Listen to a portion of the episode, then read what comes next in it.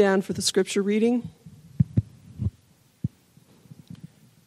The reading of God's holy word from the book of Matthew, chapter 28, verses 1 through 10.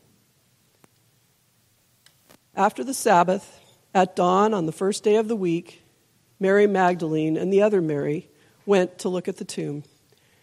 There was a violent earthquake, for an angel of the Lord came down from heaven and, going to the tomb, rolled back the stone and sat on it. His appearance was like lightning, and his clothes were white as snow.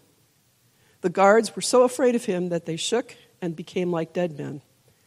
The angel said to the women, Do not be afraid, for I know that you are looking for Jesus who was crucified. He is not here, he has risen, just as he said. Come and see the place where he lay. Then go quickly and tell his disciples, He has risen from the dead and is going ahead of you into Galilee. There you will see him. Now I have told you. So the women hurried away from the tomb, afraid yet filled with joy, and ran to tell his disciples. Suddenly, Jesus met them. Greetings. He said, They came to him, clasped his, clasped his feet, and worshiped him. Then Jesus said to them, Do not be afraid. Go and tell my brothers to go to Galilee. There they will see me. You know, for many people, they think of the Bible as merely a list of to dos and to do, and to not dos, and uh, filled with commands. But do you know which command is the most often repeated in the Bible? Do not be afraid. In fact, the command, do not be afraid, is found 365 times in the Bible, one for every day of the year. And it's found often around the resurrection.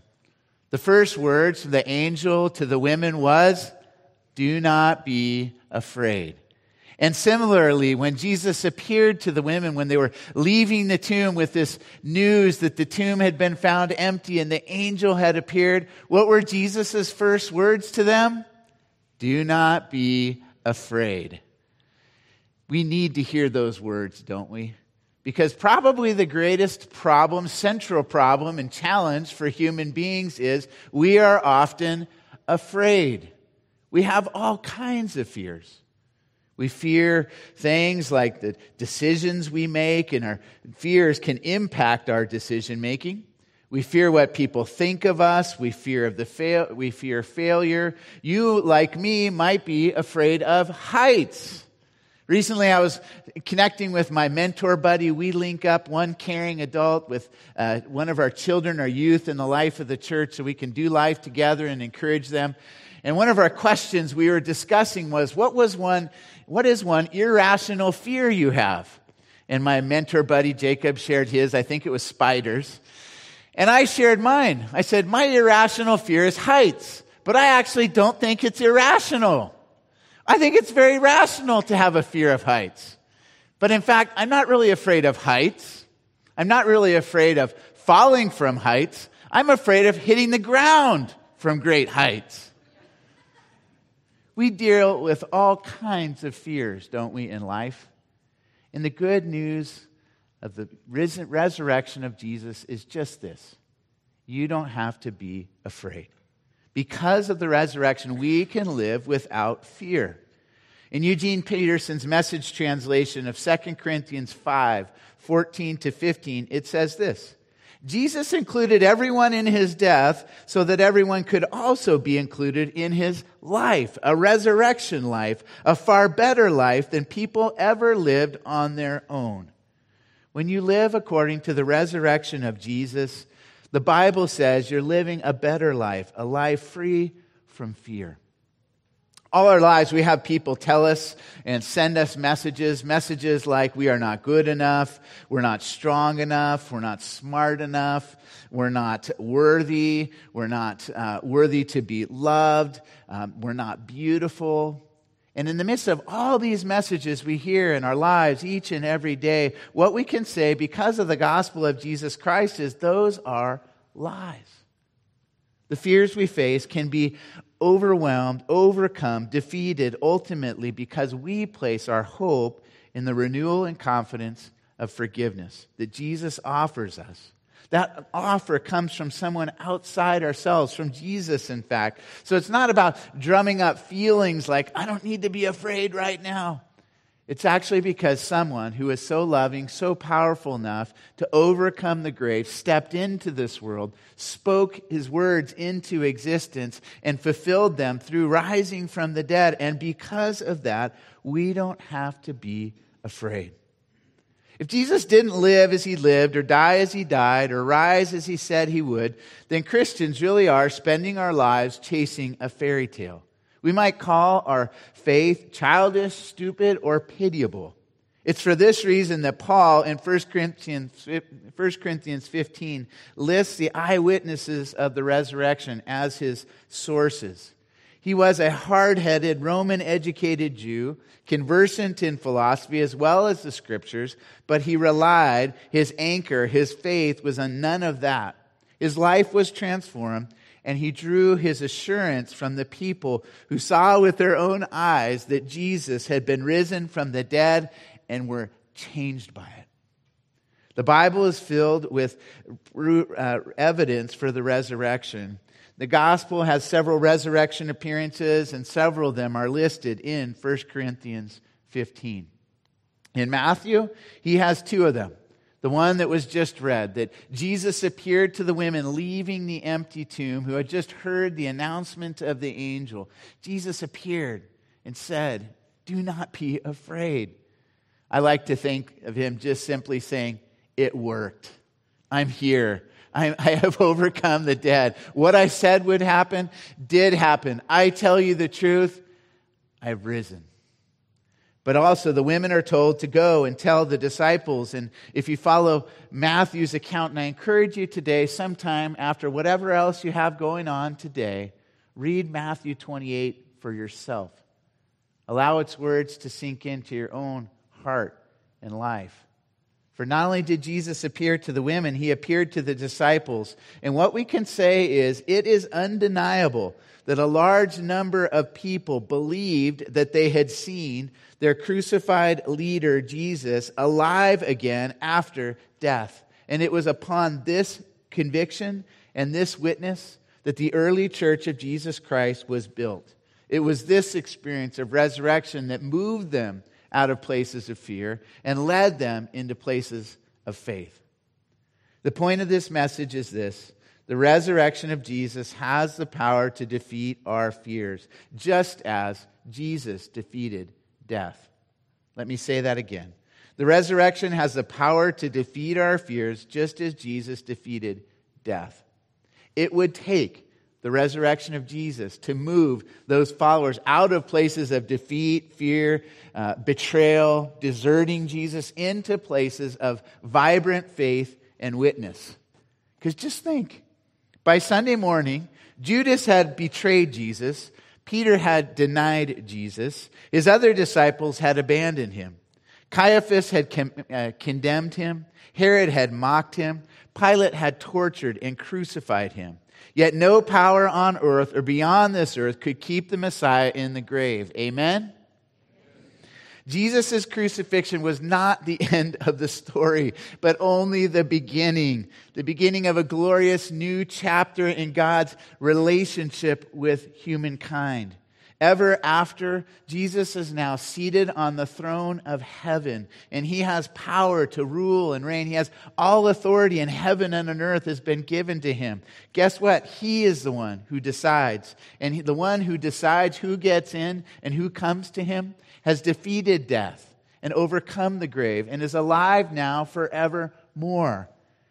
And his arms are stretched out to you, reaching out to you this morning, as he has throughout your life, to say, I love you like this. And that in me, the impossible has become possible. The startling example or announcement that he has risen was accompanied with amazing, spectacular uh, events. There was an earthquake, just as there had been an earthquake at his death, there's now an earthquake at his resurrection. There was an empty tomb, an appearance of an angel, and the revelation of instructions for the apostles. Go tell those guys who deserted me, betrayed me, and denied me that guess what? I love them anyway, and I want them back. And if you showed up this morning thinking, I don't deserve to come in the sanctuary, I'm not worthy of being here, guess what? You're not, and you don't, and neither do I. But Jesus wants us anyway. He overcome the grave to overcome the barriers and relationship between us. And when people think of, of, this life being all there is, and this life being so hard to, to live, what we just sang about is that because He lives, we can face today and we can face tomorrow in faith because we know who holds our future. And guess what? The one who holds the future is actively wanting to be present in your present. He doesn't just want to wait relationship with you in the future. He wants to engage with you in the here and now. Most every morning on Sunday mornings, I've shared with our congregation that I sing the song, Spirit of the Living God, fall afresh on me on my way into church, praying that God would fill me and prepare me for this message. And about the Dorsey off ramp, I turn to Spirit of the living God, fall afresh on us, melt us, mold us, fill us, use us. And today, for whatever reason, as I started to sing that song on my way into church, it was Spirit of the living risen Jesus, fall afresh on me. Spirit of the resurrected Christ, melt me, mold me, fill me, use me. I need you today. We need him today. And the good news is, I love the, the juxtaposition here. As the angel would announce, He is not here, He is risen. Today we can say, He is here and He's risen. His Spirit is here. He's present with us and He loves you and cares about you and wants to be present with you, not only in this hour together, but in every minute, second, hour, day of your life. And He wants to transform your fears into faith. Let's just think about the characters around the tomb for, the sec- for a moment. The angel comes down, there's an earthquake, the rock is moved, and, and the tomb is empty. And the first people that experience that are actually the guards before the women. I think the women are actually still on their way to the tomb when this occurs. And the guards, we are told, shake like dead men. Think about this. These guards are supposed to be guarding a dead guy. And they become like dead man because the guy they thought to be dead isn't dead anymore. He's risen. And the only people left in the kind, this kind of fear bound sense of what happened there around the tomb are those guards who flee because they feared for their lives because they weren't that great of guards, or at least not good enough to keep Jesus in because God was getting him out. And when we see this juxtaposition of the fear of the guards, we can then see the juxtaposition of the women coming to the empty tomb. They see this angel, and this announcement is made He is not here, He has risen. Do not be afraid. And friends, this is the greatest discovery ever made that the tomb was empty that day, and it was verified in their experience. It's not just something they said, like, hey, I heard that the tomb was empty. You know, wasn't that great, great story? No, it's something they actually saw. And what happened is when they saw the empty tomb, their own internal emptiness, grief, loss, and fear as a result of the sense or experience of their dead founder and friend Jesus, their emptiness all of a sudden became the, the emptiness of the grave, all of a sudden led to this great fullness for them. Their fear was gone. They had faith or at least they were led into what I will call a different kind of fear.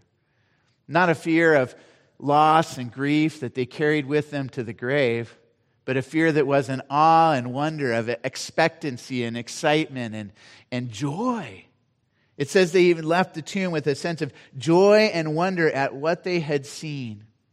They're given words of comfort. Do not be afraid, of assurance. I know you're looking for Jesus, and uh, ultimately of commission. Come and see where he lay, but then go and tell my disciples about him. The empty tomb led to this vibrancy of faith. And because they had experienced the empty tomb with their own eyes, there was no hallucination taking place. The tomb was empty and Jesus was alive. And they were led from places of fear to places of faith. I love that phrase. Do not be afraid, for I know you're looking for Jesus. And the reason I love that phrase so much is I don't think it fits just their experience. Do not be afraid, the two women. I know you're looking for Jesus. I can say to you today, do not be afraid.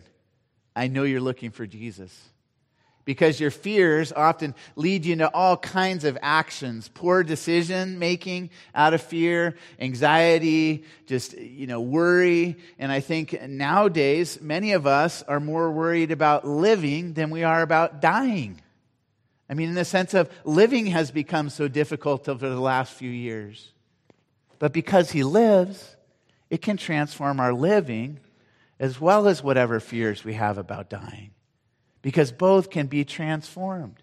Because we know the future will be transformed in Jesus if we welcome Him and accept Him as our Lord and Savior, then that transforms the way we act and the way we operate in the present. There is proof He was not there.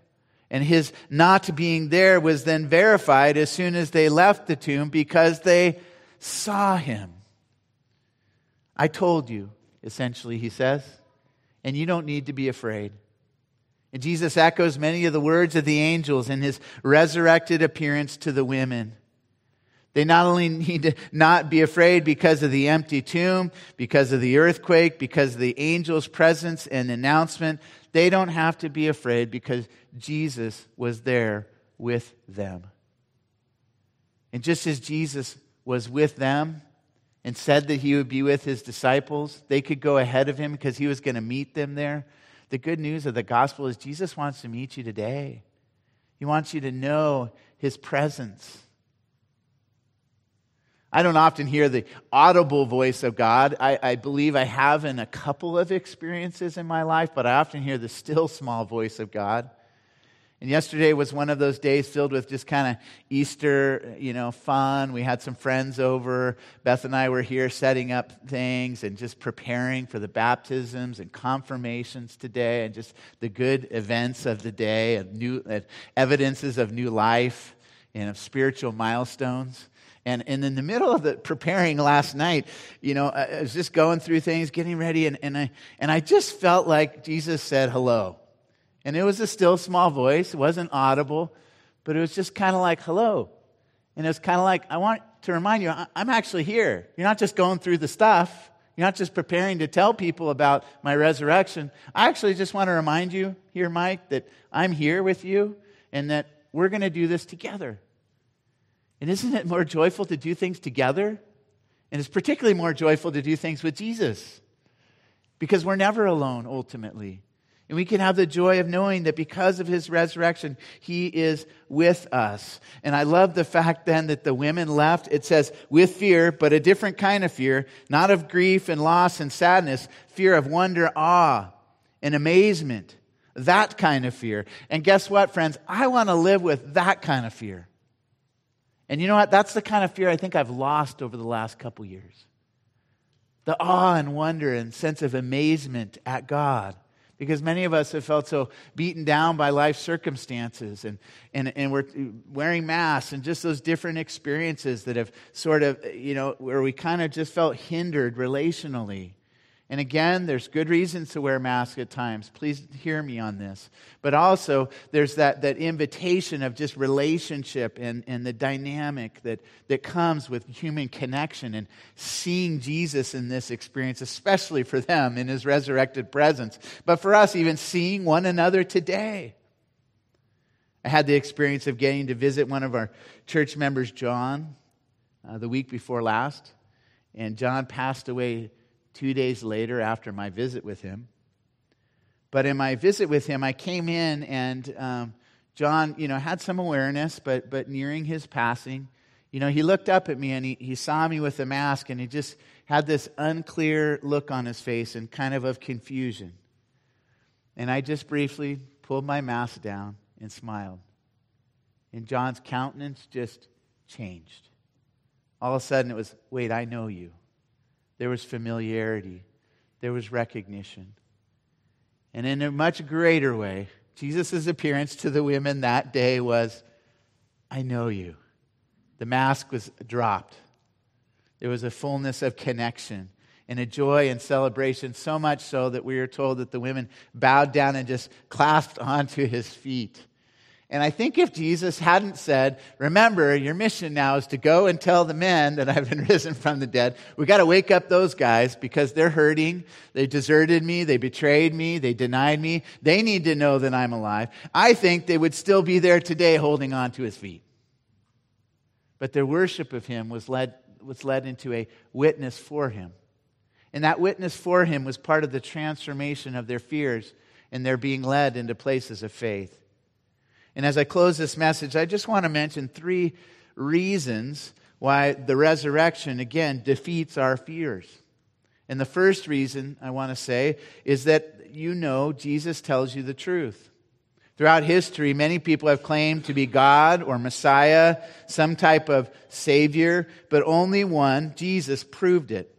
The Bible says Jesus was declared to be God's son with great power by, the rising, by his rising from the dead in Romans 1 4. In other words, without the resurrection, you couldn't trust anything Jesus said. But because of the resurrection, you can trust what Jesus says about God, heaven, and everything else he taught because he rose from the dead like he said he would. When we understand that Jesus tells the truth, you can trust what he says, and it becomes easier to let go of your fears. The fears you have about people's expectations of you, the fears you have related to people's judgments of you can be overcome because of who he is and what he has said about you in him. You are no longer the person that other people think you are. You are a daughter or a son of the living God. You are of great worth and value. And he's bringing you and making you into a more and more beautiful person as He transforms you into His image. Second reason you can give up your fear is that you know death isn't the end. Until Jesus rose from the dead, you didn't know if there was life after the death. No one after death. No one did.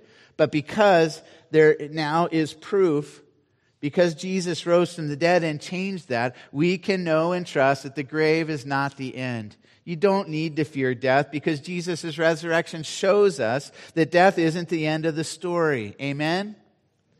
It's really the beginning of your eternal life in God's presence. And we can now live, learn to live without fear now. He wants to transform your life now, not just into eternity.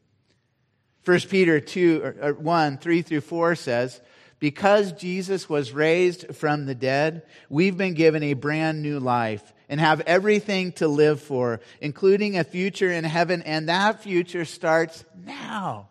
We don't wait to live an eternal kind of life. We start living an eternal kind of life now, and it transforms everything. It's all made new. Thirdly, you can know that God loves you extravagantly. God didn't just send you a postcard with a note saying how much He loves you. He didn't just let you know uh, what he's up to from Facebook, Instagram, anything like that. He cared enough to send you the very best himself. He came in person, and he not only came in person, he died for you in person and was risen from the grave for you in person. Jesus was dying, when he was dying on the cross with his arms outstretched, was essentially saying, Look, I am loving you here. I love you like this. I love you this much with arms outstretched. And because of that, fear and love have, cannot, ultimately don't exist now in the same place. The Bible tells us there's no fear in love, but perfect love drives out fear. When you invite Jesus into the door of your heart, guess what happens? Fear goes out the back door. And we've all been carrying plenty of fears over the last few years. And I understand there are rational fears but something in a way we might say happened that could be said as irrational. The one who was dead rose from the dead and is no longer dead. He is alive again forevermore. And because of that, it transforms everything. This year, as you celebrate Easter, remind yourself that because Jesus was raised from the dead, you are no longer a prisoner to fear. That's good news, such good news that you're going to want to share it with other people. The women who are told by the, the angel that there was good news that he was risen, and Jesus' own announcement of his resurrection was so confirmed that the women went and quickly told his disciples. And I just want to remind us that perhaps the greatest evidence that all this occurred is not only the empty tomb and the earthquake and the angel, and the angel speaking to the women, and Jesus appearing in resurrected form. Perhaps the greatest evidence, again, is that their lives were literally transformed and people who had denied him and people who had deserted him, all of a sudden, because of their encounter of him, became emboldened witnesses for the gospel of Jesus Christ. And they were so bold that you and I, at least today, if not before, have heard the message of the gospel of Jesus Christ. That God has a design for relationship with you, and each of us have departed that, from that design in our sin and have experienced brokenness, and perhaps our biggest brokenness is the fears we carry. But the, the good news is Jesus' death can overcome those fears and that brokenness. And if we accept it by believing and receiving in Him, we can get back in touch with God's design and live out a kingdom kind of life for the rest of our life. And that is a life that is actually free without fear. The good news, friends, is that God has led us into a place where we can be forgiven and set free. And in John 1:12 it tells us as much. Yet to all who have received him, to those who believed in his name, he gave the right to become children of God. And so, if you have accepted Jesus as your Lord and Savior, I just want you to say out loud with me, I am a child of God. One, two, three. I am a child of God. And there is no fear, and there is nothing you may face today, tomorrow, or in the future that can change that. Because Jesus' death has been overcome and he's now living in victory and inviting you to live into that kind of victorious life and to have your life transformed as a result. Living out our Easter faith, we can acknowledge several things. You have now become a new person. The old is gone, the new has come in Jesus. You can pick up your cross daily and live through the hard times because he lives, and you can face tomorrow. You can choose a new path, take a new direction because Jesus has set out that path and direction for us. And you can know that you will be raised to life. Friends, a great exchange has taken place His life for yours. And when you accept that exchange, you find your life in His. Amen?